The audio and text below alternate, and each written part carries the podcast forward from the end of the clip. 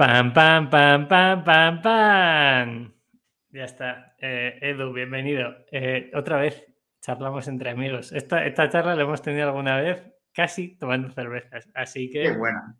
hoy lo vamos a hacer eh, con dos mil y pico personas escuchándonos. Creo, gracias a todos y a todas, de verdad, por hacer que este podcast que empezó como un auténtico juego esté gustando y os aporte valor. Al final lo hicimos para, para aprender de gente como Edu o de gente como Dani, que es el último podcast que hemos traído. Y esperemos que aprendáis hoy mucho. ¿De, de qué vamos a hablar hoy? Edu, ¿de qué vamos a hablar hoy? Venga, te lo dejo a ti la presentación. Buah, vamos a hablar de la vida, de, de cómo darle caña y aguantar ahí como campeones. Vale, Edu es eh, CEO y cofundador de GetFuel o Fuel para los amigos. Eh, Edu viene de muchos sitios. Sí, eh, escuchaste la entrevista tanto de Remo como de Dani Seijo. Eh, Edu sale nombrado por ahí en varias de ellas. Es el ser omnipresente, pues hoy le traemos aquí para que esté presente. Y antes de empezar, Edu, eh, vamos a hacer el único patrocinio que tenemos en Minimalism de nuestra vida, que es si alguien quiere hacer sudaderas o camisetas fabricadas de forma consciente con Minimalism, con su loguito, con su logotipo y con su frase, no sé qué, fue él tiene, por cierto, eso es verdad. Fue Que me el y los que- de, de Silicon Valley tienen tu sudadera de minimalismo. Toma, eso, eso no lo sabía yo. Eh, hay un enlace en la parte de abajo. Y ¿Qué nos presentara más inversores y nos consiguiera más financiación, se llevaba una sudadera de fuel de minimalismo. Joder, pues yo, yo no sabía eso, pero lo habríamos movido nosotros. Bueno, ahí tenéis otro ejemplo. Fuel también es una de las empresas que confía en Minimalism. En la parte de abajo tenéis un enlace que ponéis eh, ropa para startups o ropa para tu empresa y ahí charláis con nosotros y podemos hacer lo que queráis a nivel de ropa. Hasta ahí la promoción. Edu, vamos a hablar primero de ti, eh, un poco, de dónde vienes, para que la gente se ponga en contexto. Ya sabéis que a mí me gustan mucho los negocios, pero me gustan más las personas. Así que, Edu, eh, ¿quién eres y cómo estás? Pues mira, yo soy, yo soy canario, nacido en Canarias. Me vine a- aquí a Madrid a estudiar y, y- y estando aquí en Madrid un poco descubrí todo el mundo de- del emprendimiento y algo me hizo clic y dije, esto es para mí, eh, es mi forma de, de- de vivir, de perseguir lo que quiero en todo momento. Y, y así fue como empecé mi carrerita en, en el mundo de la tecnología y de la inversión en startups.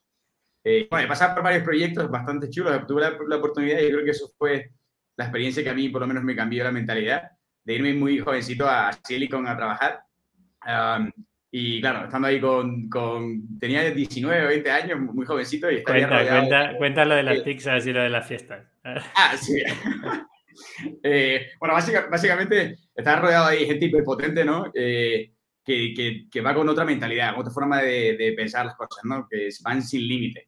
Eh, y como cada día diciendo, oye, he llegado hasta aquí y cuando de repente sienten que ya no pueden más, se sientan, se, se duermen y al día siguiente dicen, vale, ¿cómo, cómo, cómo voy a ir al siguiente punto, ¿no?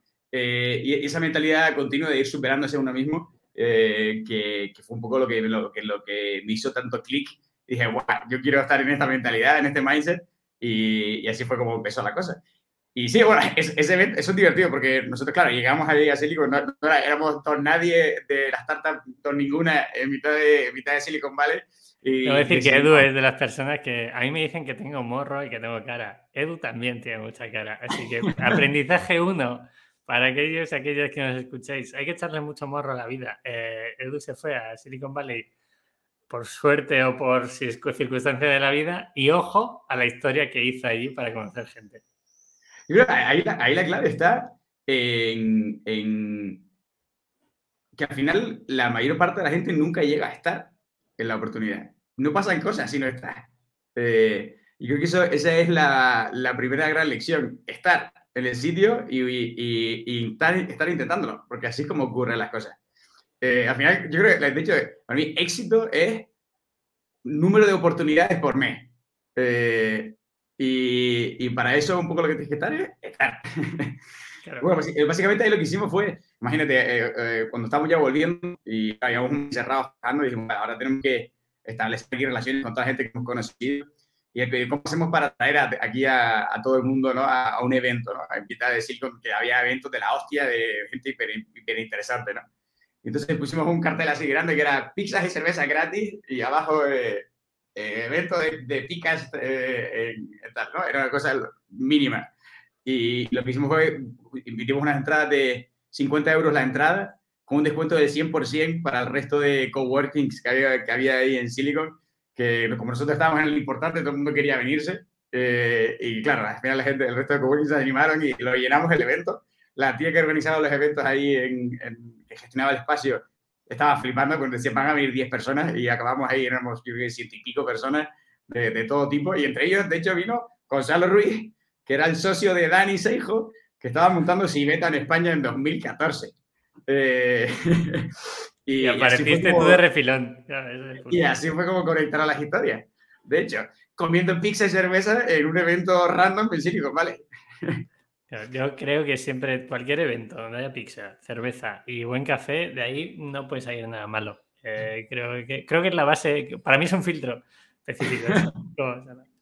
Entonces, ¿vuelves de allí y vuelves y empiezas a trabajar en Cibeta o montas algo antes? ¿O cuál es el ahí, yo estaba estudiando industriales en paralelo eh, y ahí eh, Gonzalo me dice, oye, tengo varios proyectos, eh, entre ellos hemos montado un grupo de amigos emprendedores de que, había, que habían metido sus proyectos y ya tenían capital y querían invertir en startups en 2014 y tenemos montado este proyectito que se llama Cibeta y dije, va, pues yo cojo la rienda y, y me metí ahí sin saber nada de nada eh, y montamos un poco un equipo de, varias personas que sí que tenían más experiencia eh, y, empezamos a montar también un comité de inversión por gente que había montado su proyecto de éxito en cloud, en e-commerce, de fuera, ¿no?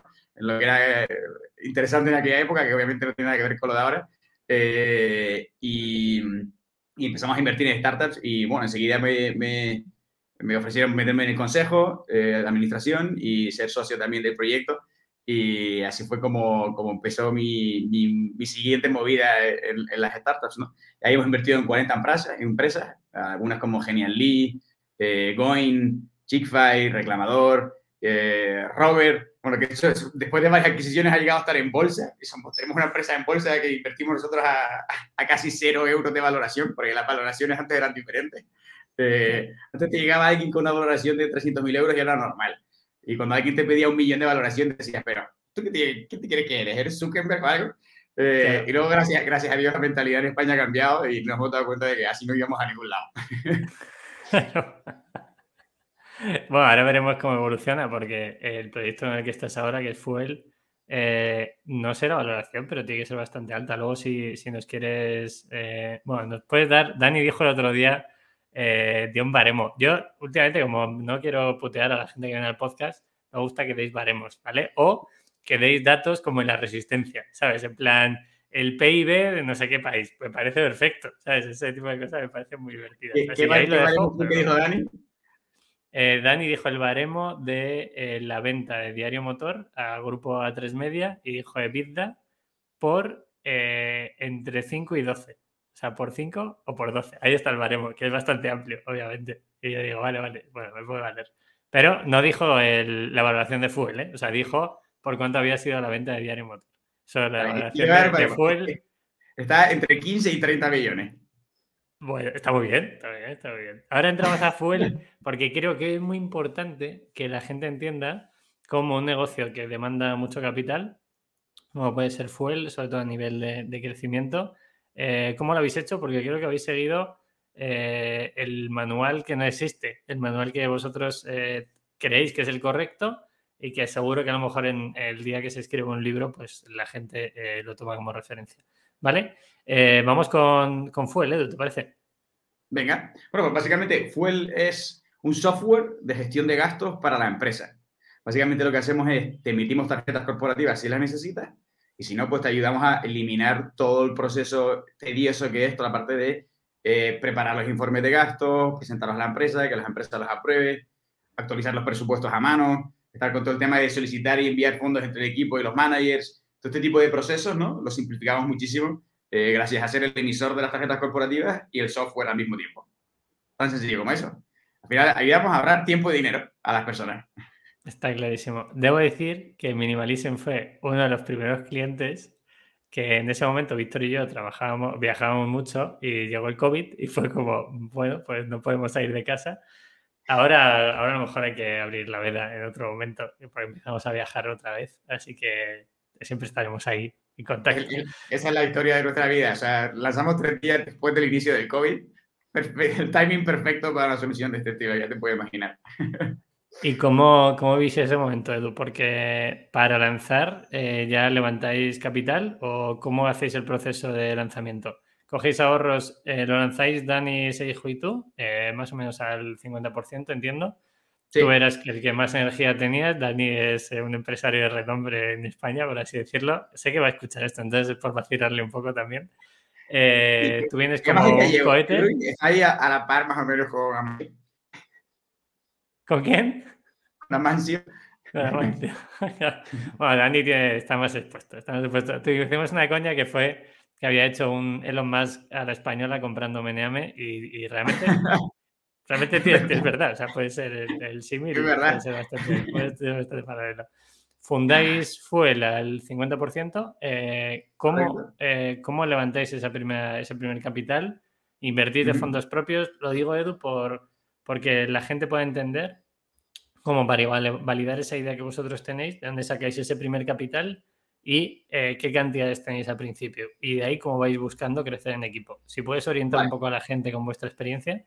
Totalmente. O sea, o sea, es un proyecto que de, inicio requiere, requería de una, de, una financiación mínima eh, para poder empezar a emitir las tarjetas.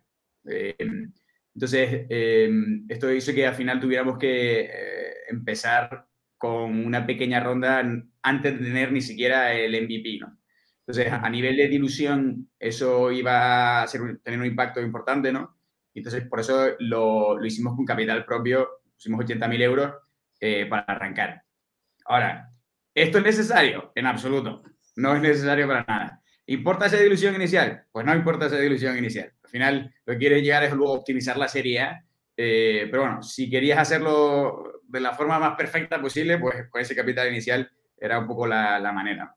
Eh, y arrancamos así, y básicamente cuatro meses después entramos en The Venture City, que es una aceleradora de Miami y España, eh, que la verdad que es súper, súper, súper recomendable para, para, la gente que todavía no tiene esos contactos en el ecosistema de, de inversores y demás.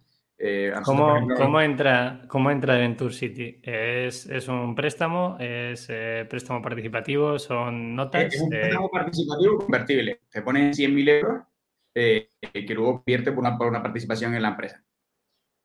Vale. ¿A una valoración específica o a fondo? O a, fondo a, cambio, a, cambio, de un 6% de la empresa. Vale. O sea, es, estilo a Y Combinator, ¿no? Que te da. Es estilo Y Combinator. Es estilo Y Combinator. Ahora entra. luego la Y Combinator. Eso es. Que también eh, la, leche. digamos con Venture City, eres la tercera persona que me habla bien de Venture City. Eh, yo, yo, y esto lo digo no, de verdad sintiéndolo, creo que están a otro nivel eh, del ecosistema español. O sea, sin lugar a dudas. Creo que es un proyecto internacional, con mentalidad internacional y con perfiles de nivel, de nivel internacional. son muy grandes, muy humanos y, y, son founder friendly de verdad. De verdad, este es hasta el punto de que ayer, por ejemplo, me, no sé si se puede contar, pero lo voy a contar igual. Eh, ayer me mandaron eh, directamente ellos eh, los cambios que habían hecho en el contrato inicial que habíamos firmado para mejorarnos las condiciones sin que nosotros les diéramos nada.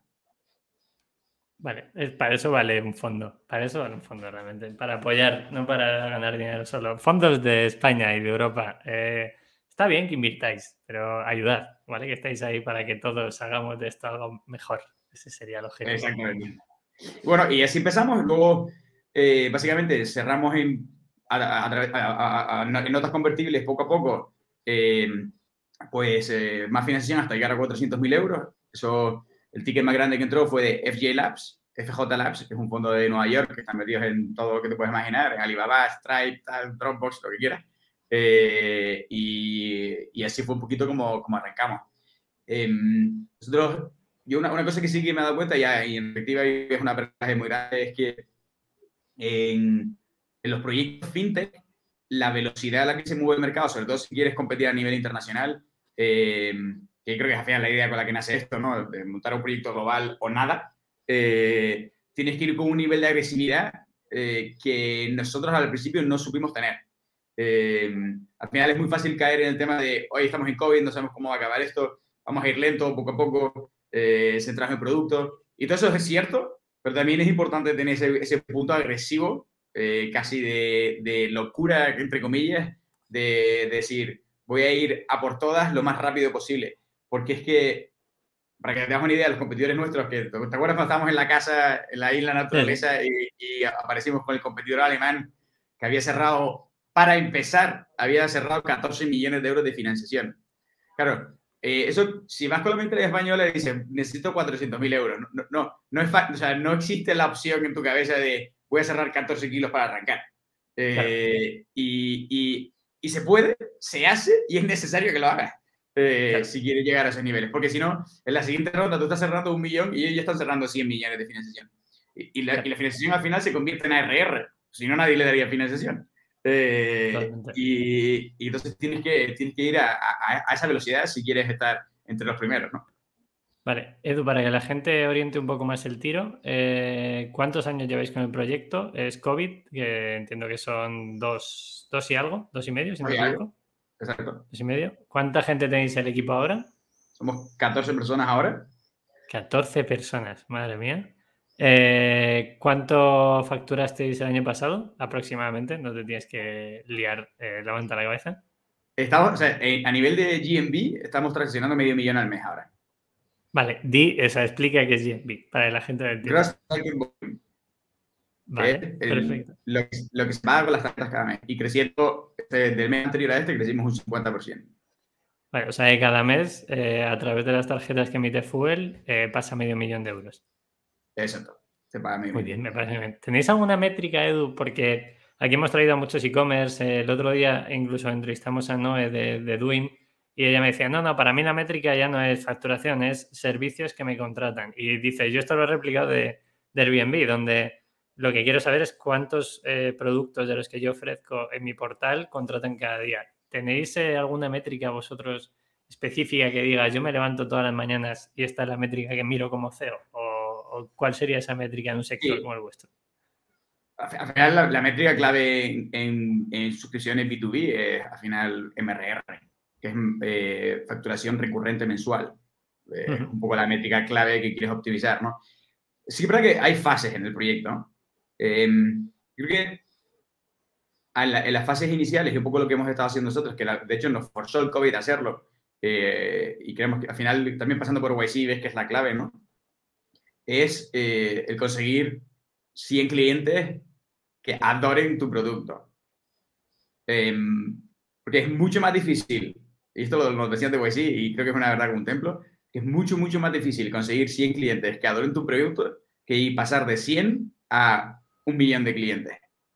Eh, ahí está la clave. Y eso, es lo que hace que la bola empiece a rodar cuesta abajo a toda velocidad eh, y no que estés tú empujando la bola montaña arriba, ¿no? Eh, entonces, mm, porque si no, nunca, nunca llegas al bien, es, es, la realidad. Entonces, tienes que, tienes que estar en ese momento de que la pelota está detrás tuya y tú tienes que decir, ¿cómo freno esto? Con, cuidado. Todo va bien, todo va bien, todo va bien. Hasta que no, me atropelle, todo va bien. No, me da para crecer los servidores a suficiente velocidad, esto está siendo overwhelming totalmente, ¿no? Ese es el mundo ideal y es lo que llaman Product Market Fit real. Eh, hay varios artículos de, sobre esto de Real Product Market Fit de YC, que es súper recomendable leerlos para, para quien quiera.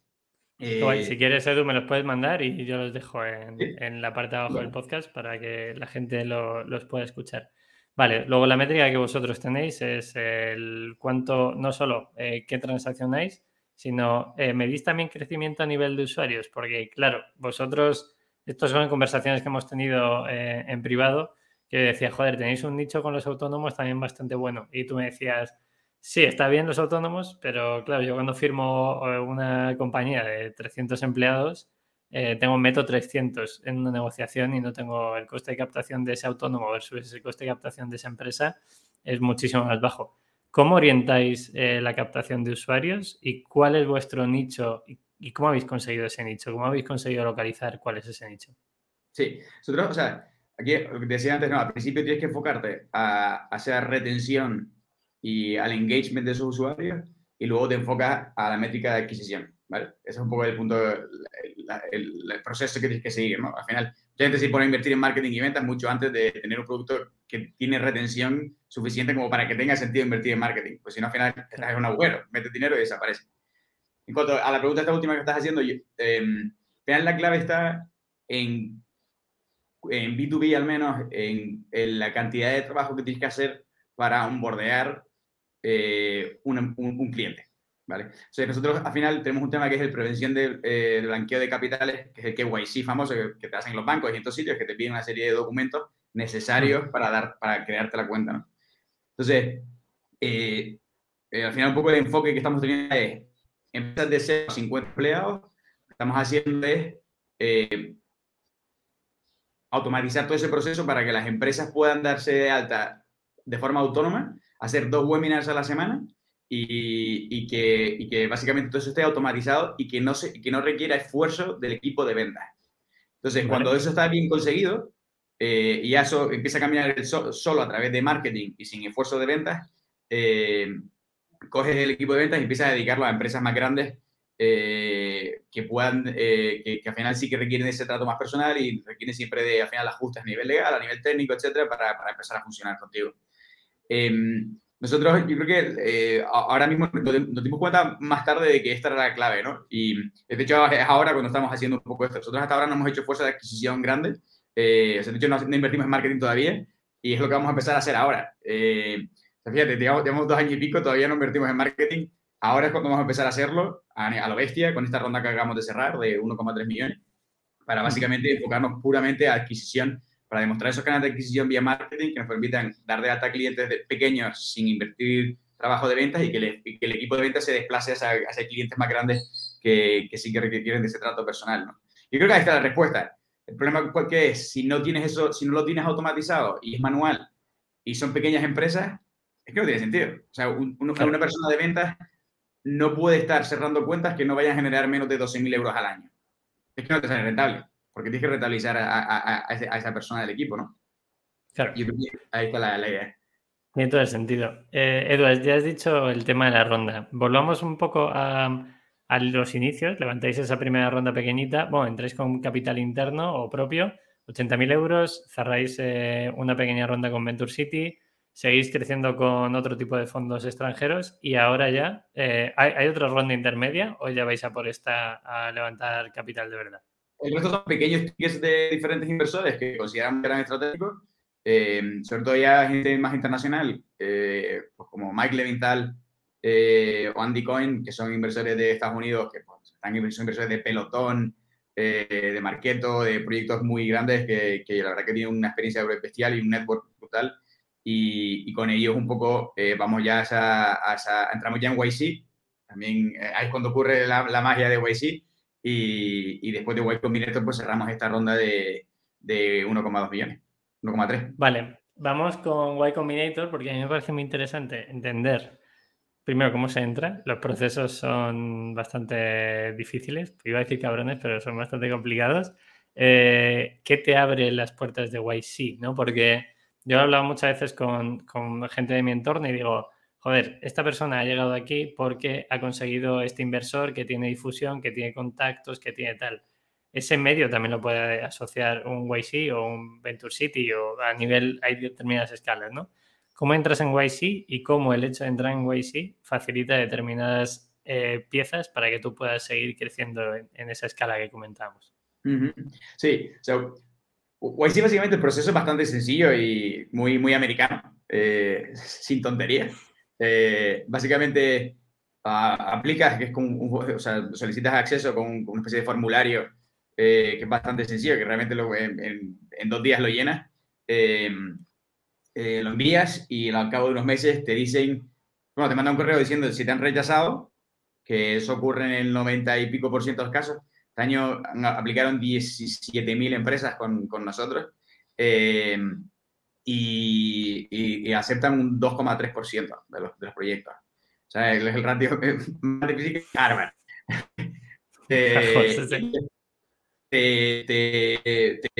si te cogen para el proceso de entrevistas, te avisan y son, son 10 minutos de entrevista. Eh, 10 minutos de entrevista en los que te van a hacer preguntas que tienes que responder cada 15 segundos. Hay, herramientas online también para prepararlo. Eh, sino que me escriban y yo les cuento un poco cómo lo hicimos nosotros. Eh, ahí, lo tenéis también. Edu, Edu se ofrece. pero, pero que os hayan cogido primero. Porque si no. Claro, no, escribáis en vano. En vano no vale. Cuando llegues a la entrevista va a escribir.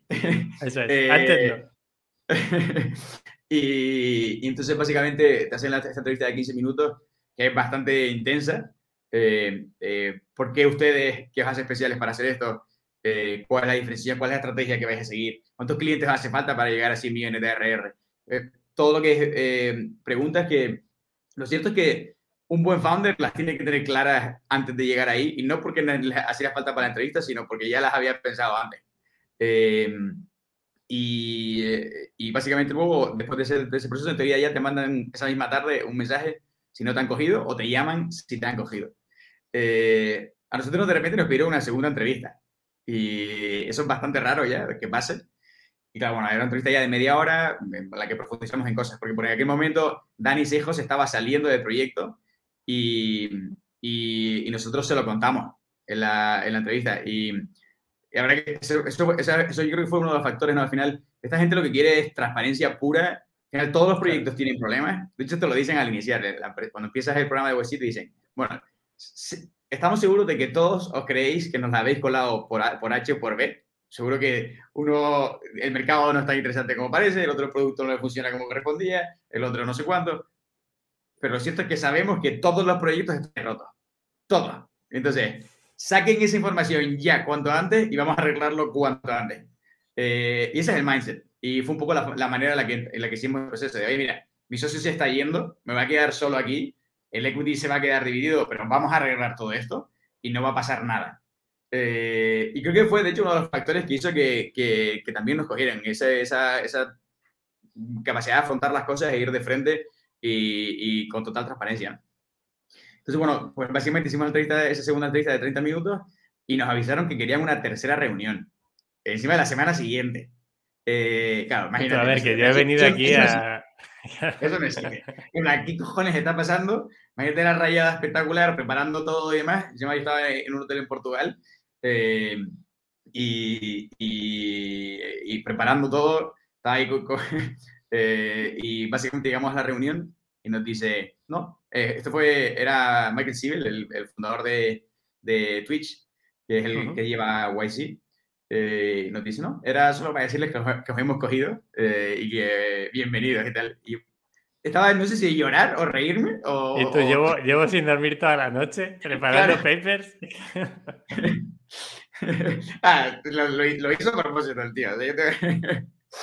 Pero bueno, y la, obviamente luego pues la, la, felicidad de haber entrado al programa y, y, luego empezaron los meses, los meses intensitos de pasar por el programa de Y Combinator eh, sin, sin mi socio, ¿no?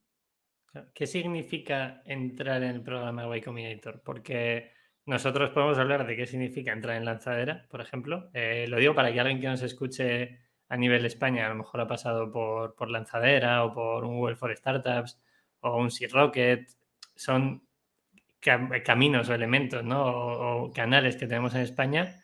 Pero, ¿qué es un Y Combinator? ¿Qué implica pasar por Y Combinator? Eh, yo creo que escriben como unfair advantages. Eh, ventajas injustas con respecto al resto de competidores. Y es la, realidad a, nivel de.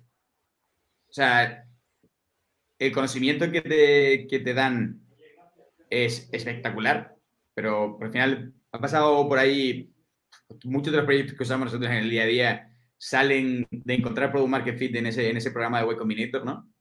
Eh, y hay muchas píldoras de información que son muy interesantes, como hacer cosas que no escalen al inicio y demás. Eh, entrar en ese mindset creo que ya vale oro, eh, porque creo que hay, hay, mucho ruido en el ecosistema y muchas veces nosotros los emprendedores nos, nos perdemos y, nos acabamos un poco liando con cuáles son las prioridades en cada fase. Creo que ellos te ponen muy claro y a través de esa experiencia qué es lo que optimiza el resultado.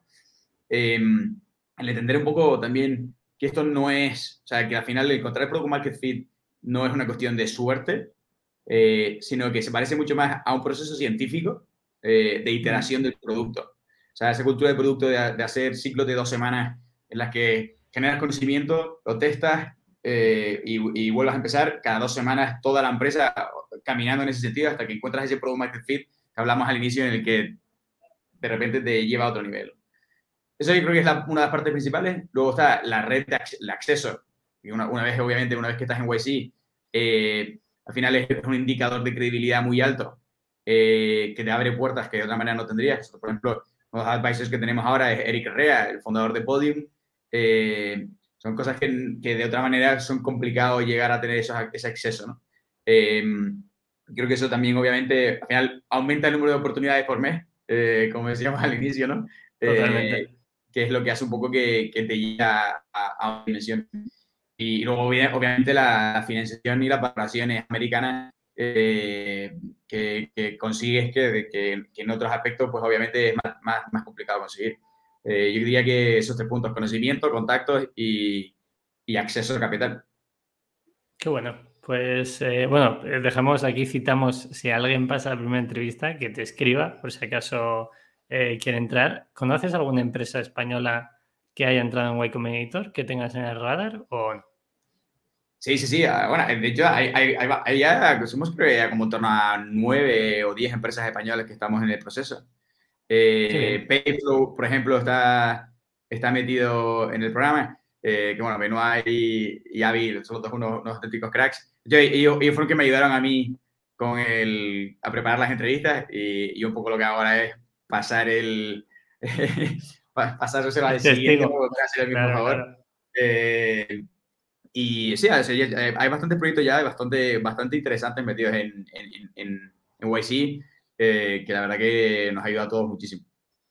Qué bien. Eh, bueno, sí, me, me, fliparía. Un día me tomo un café contigo y me dices hacia dónde va, porque creo que puede estar muy, muy interesante o cómo es ese día a día allí.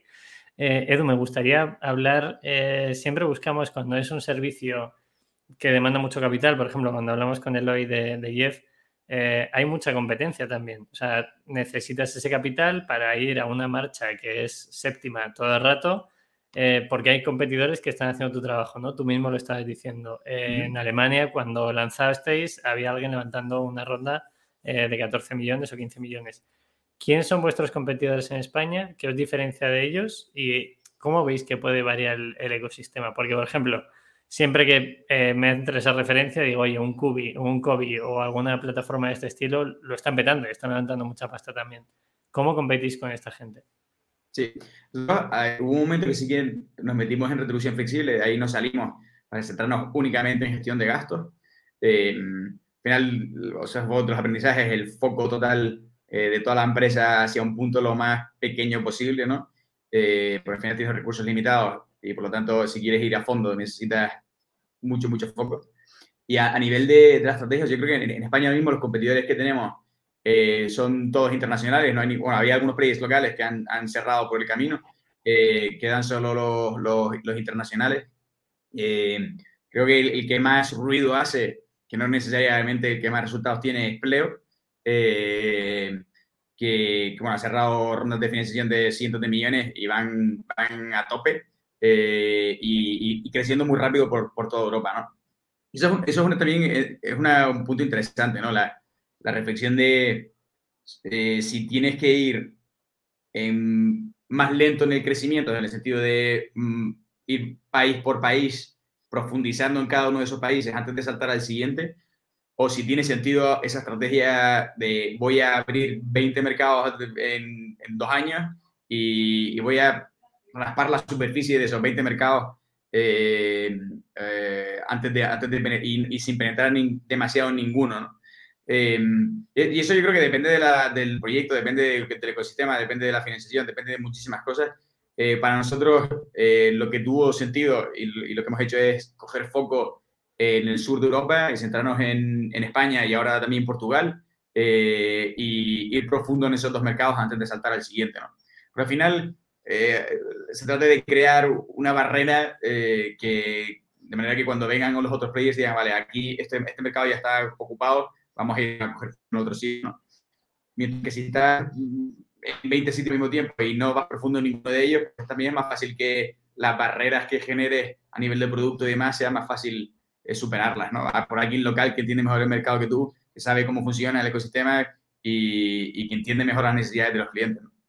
Pues ahí o hay una compra o hay un merch o lo, que toque. También creo que es una estrategia que tiene muchísimo sentido, ¿no? Te haces fuerte en un ecosistema. Yo lo hemos visto con, marcas, con compras eh, de, marcas de nuestro sector, eh, estilo minimalism, eh, que dicen, oye, que es que queremos entrar en este mercado y te quiero comprar la empresa. Esto no ha pasado en minimalism, ha pasado en los entornos, pero es, ya tenéis un renombre, me gusta la marca, me gusta lo que hacéis, tenéis eh, copado un porcentaje de, España o Europa, pues prefiero compraros y meteros en, el grupo máximo que tengo con otras marcas. luego, siempre tienes tiempo de, seguir creciendo al resto de países, ¿no?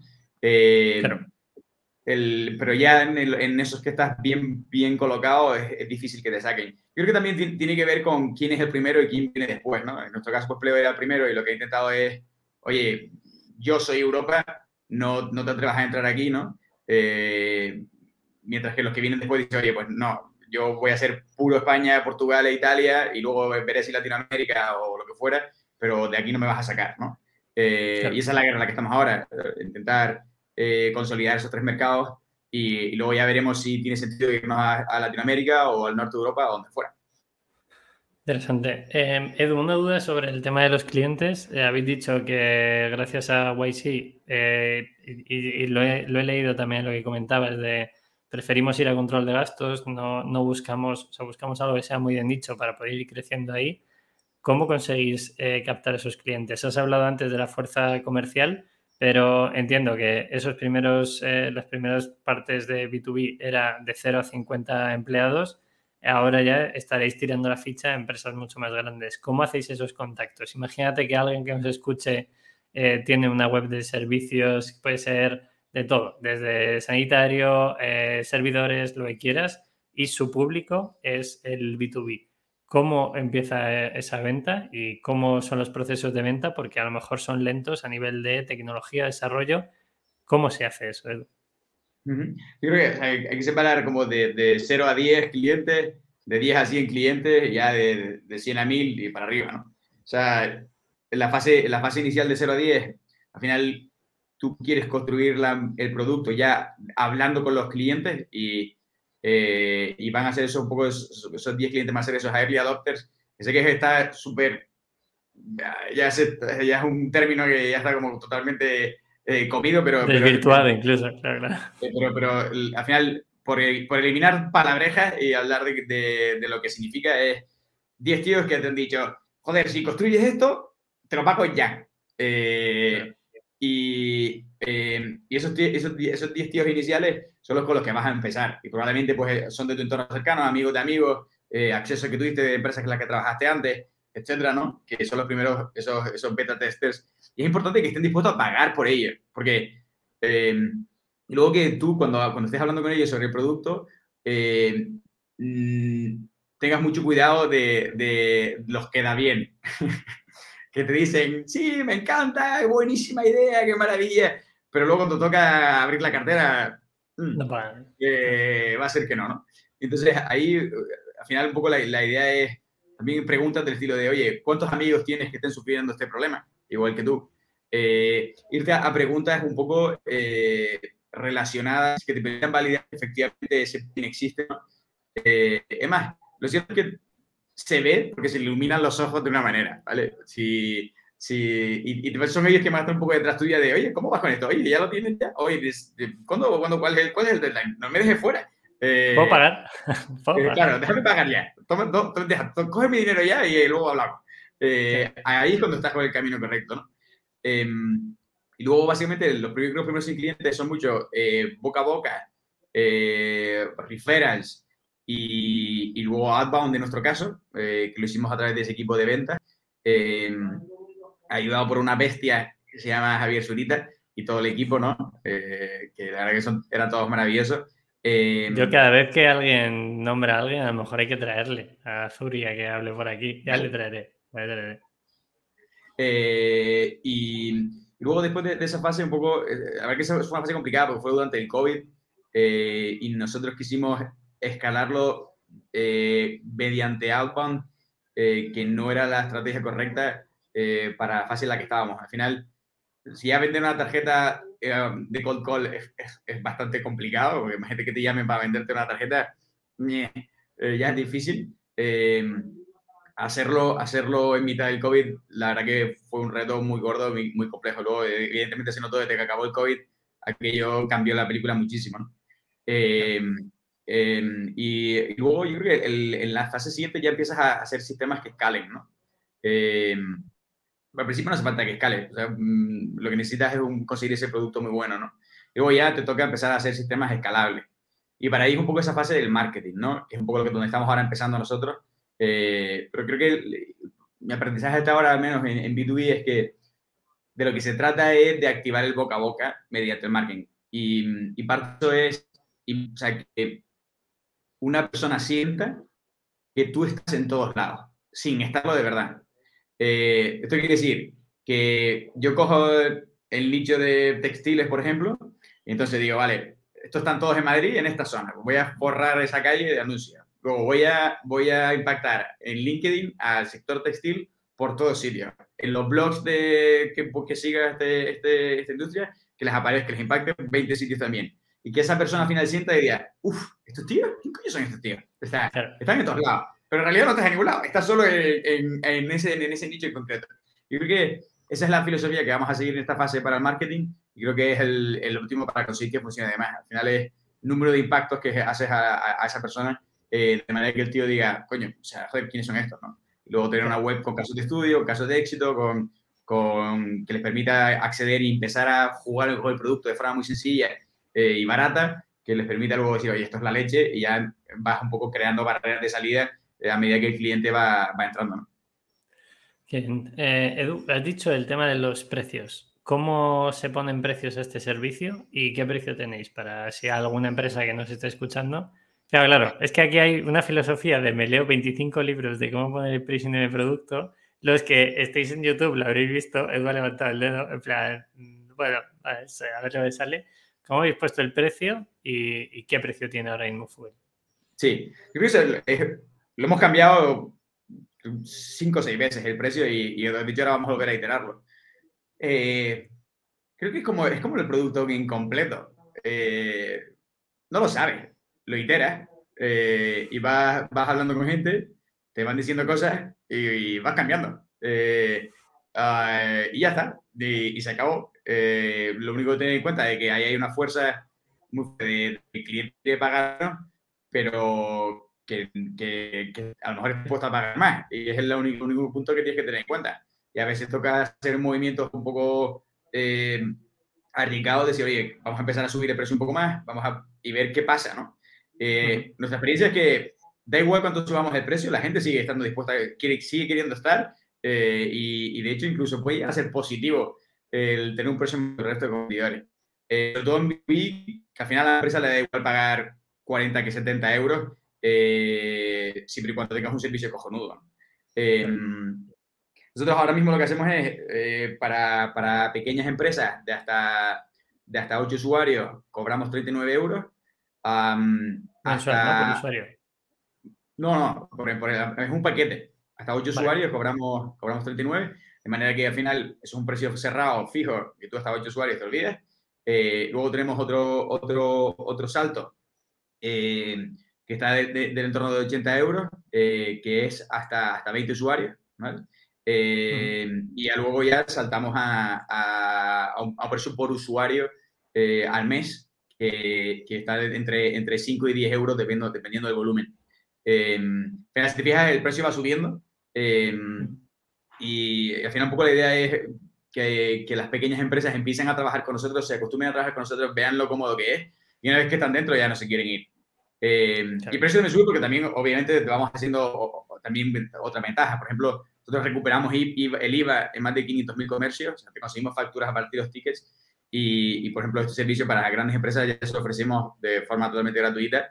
Eh, y hay empresas que ganan dinero con Fuel todos los meses gracias a, gracias a este servicio. O sea, incluso cobran, pagándoles más, eh, ellos, ellos acaban ganando más dinero. Explica eh, eso, Edu. Explica cómo, cómo funciona para que la gente lo entienda. Sí hay mucha que cuando vas, por ejemplo, a un restaurante y te pides un café en el Starbucks eh, y no pides la factura. Y sin la factura en España no puedes recuperar el IVA. O sea, puedes deducirlo como gasto, pero no puedes recuperar el IVA. Eh, nosotros lo que hacemos es de forma automática, al final, el día 6 del mes, te aparece al lado del ticket, te aparece la factura. ¿Cómo funciona? Vas al restaurante, pagas con la tarjeta. Te dice, saca la foto del ticket, no te olvides. Saca la foto del ticket, eh, te vas y el día 6 del mes te aparece la factura. Y, y con eso tú pues recuperas el, el 21% de IVA. Es el mejor cashback que te pueden dar, un 21% de cashback eh, de tu compra. Eh, y, ahorro de tiempo, es que también es, es, brutal. O sea, el tiempo que puedes aplicarle a esto es... Claro. Y de hecho, ahora, ahora, ahora, tenemos, vamos a activar un programa de cashback también muy fuerte, eh, que va a ser muy, muy, muy interesante para, para todos, los, todos tamaños de empresas que lo vamos a anunciar pronto y haremos su, ruido cuando toque. Me parece, me parece ¿eh? estaremos. No tendrá algo que ver con el espacio, ¿es, ¿Es eso lo que, lo que tiene que ver? no, eso no tiene que ver con el espacio. La tarjeta espacial de Fuel, eso todavía no lo hemos contado. Eh, pues cuéntalo, o sea, no sé si aquí, pero contadlo en algún sitio. Ah, todavía no se puede contar. Vale, vale. Vale, vale. Invitamos a la gente a que siga. Fuel va a ofrecer cosas de espacio, ya veremos. Esto es una locura. Pero creo que va a ser muy bonito. A mí cuando me lo enseñaste me parece muy divertido.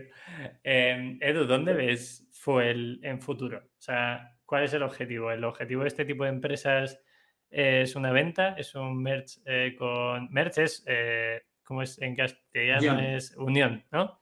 Unión con un... Fusión, eso es. Fusión con, con una empresa más grande o fusión con una empresa que venga de Estados Unidos. ¿Cómo veis esto?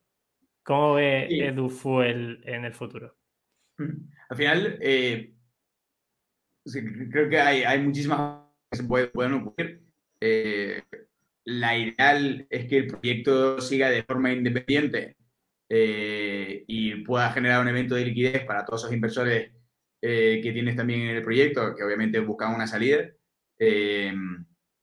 O, o, puede ser, evidentemente, que acaben adquisiciones o fusiones con, con, con otros players de mercado, ya sean eh, europeos o americanos, ¿no? Todas, esas opciones, incluso, o, incluso uso industrial, que, que, al final, o sea, me refiero a, los bancos, bancos tradicionales que vean que están quedándose fuera del de mundillo de, la, de, de, la, de los software de gestión de gastos y las tarjetas corporativas, que obviamente hace tres años no sabíamos si era el futuro, ahora ya está clarísimo, eh, y que digan, uy, me voy a quedar fuera aquí, necesito comprar una solución que tenga ya todo hecho, con un buen equipo, que ya lo tenga todo montado y que se integre con mi, con mi banca online para que todos mis clientes puedan eh, beneficiarse de esta solución, pues también podría ser otra opción de salida. ¿no?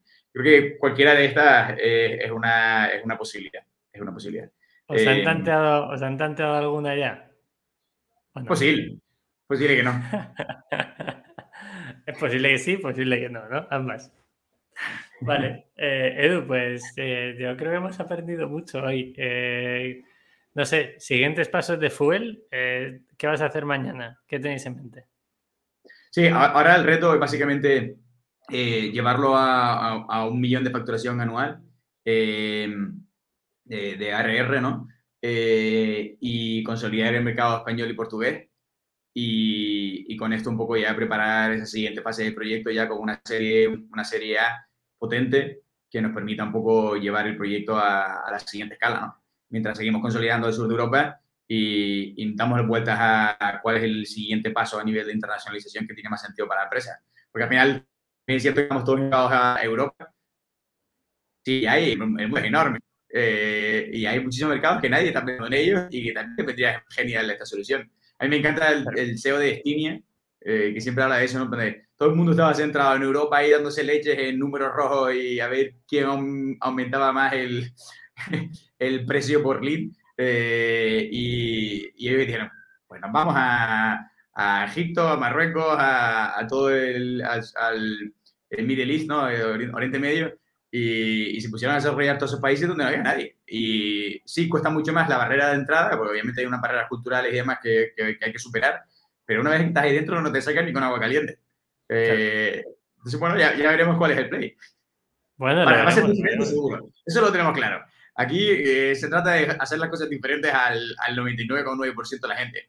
No, no, vas a ganar por haciendo el mismo juego que el resto, porque siempre hay gente más inteligente, con más dinero eh, y, y, más, más de todo que tú. y lo que tienes que hacer es decir, oye, ¿cómo, con mi, mi, ¿cómo compites no compitiendo? eh, es un poco la, película. Qué bueno. Me quedo mucho con la frase de hacerlo de otra forma, que es el claim de minimalism, que es another way to do it. Porque nosotros nos dicen, no, pero tenéis un podcast, eh, pero vendéis ropa. sí, ¿por, qué no? O sea, no conozco ninguna marca que tenga un podcast. Pues hemos, Dani, va a abrir un podcast ahora, así que atentos a Elon Musk español, que... me lo dijo, me lo dijo ayer, me escribió. De hecho, si necesitaba cualquier cosa, que me avisara. Vale, Edu, pues eh, si alguien quiere contactaros o está interesado en gestionar los gastos con Fuel, eh, ¿qué hace? ¿Cómo, ¿Cómo, te encuentra? No a pues más a tu equipo. Getfuel.com con doble L, getfuel, doble L.com y, y escribes ahí y dices, oye, quiero tener una demo. Y ya el equipo de ventas, que son las más cariñosas y cercanas del mundo, se van a acercar a ti, te van a analizar, te van a decir qué es lo que te viene mejor, qué es lo que te viene peor Incluso te van a mandar a la competencia si creen que, que, que, que es el proyecto mejor para ti. Ahí vamos radicalmente transparentes con, con lo que ofertamos. Pues ahí lo dejamos. Vale, Edu, mil gracias. Eh, creo que hemos aprendido mucho de cómo financiar una empresa en un sector que es muy demandante en capital y también hemos aprendido mucho de ti, que es el objetivo. ¿Algo más que quieras decir? Nada, oye, a darle caña y Adelante. Gracias, Edu. Fuerte abrazo y nos vemos pronto. Gracias a todos y a todos los que habéis llegado hasta aquí. Y oye, lo de siempre, compartid esto con vuestro amigo, primo, novia, novio, eh, hermano que le guste los negocios, eh, todo lo que sea compartir es bienvenido porque así eh, llega más gente, escucha más gente esto y aprendemos todos un poquito más. Gracias, Edu. nos vemos pronto. Nos demos una caña, así que cuando quieras, bienvenido eres. Gracias.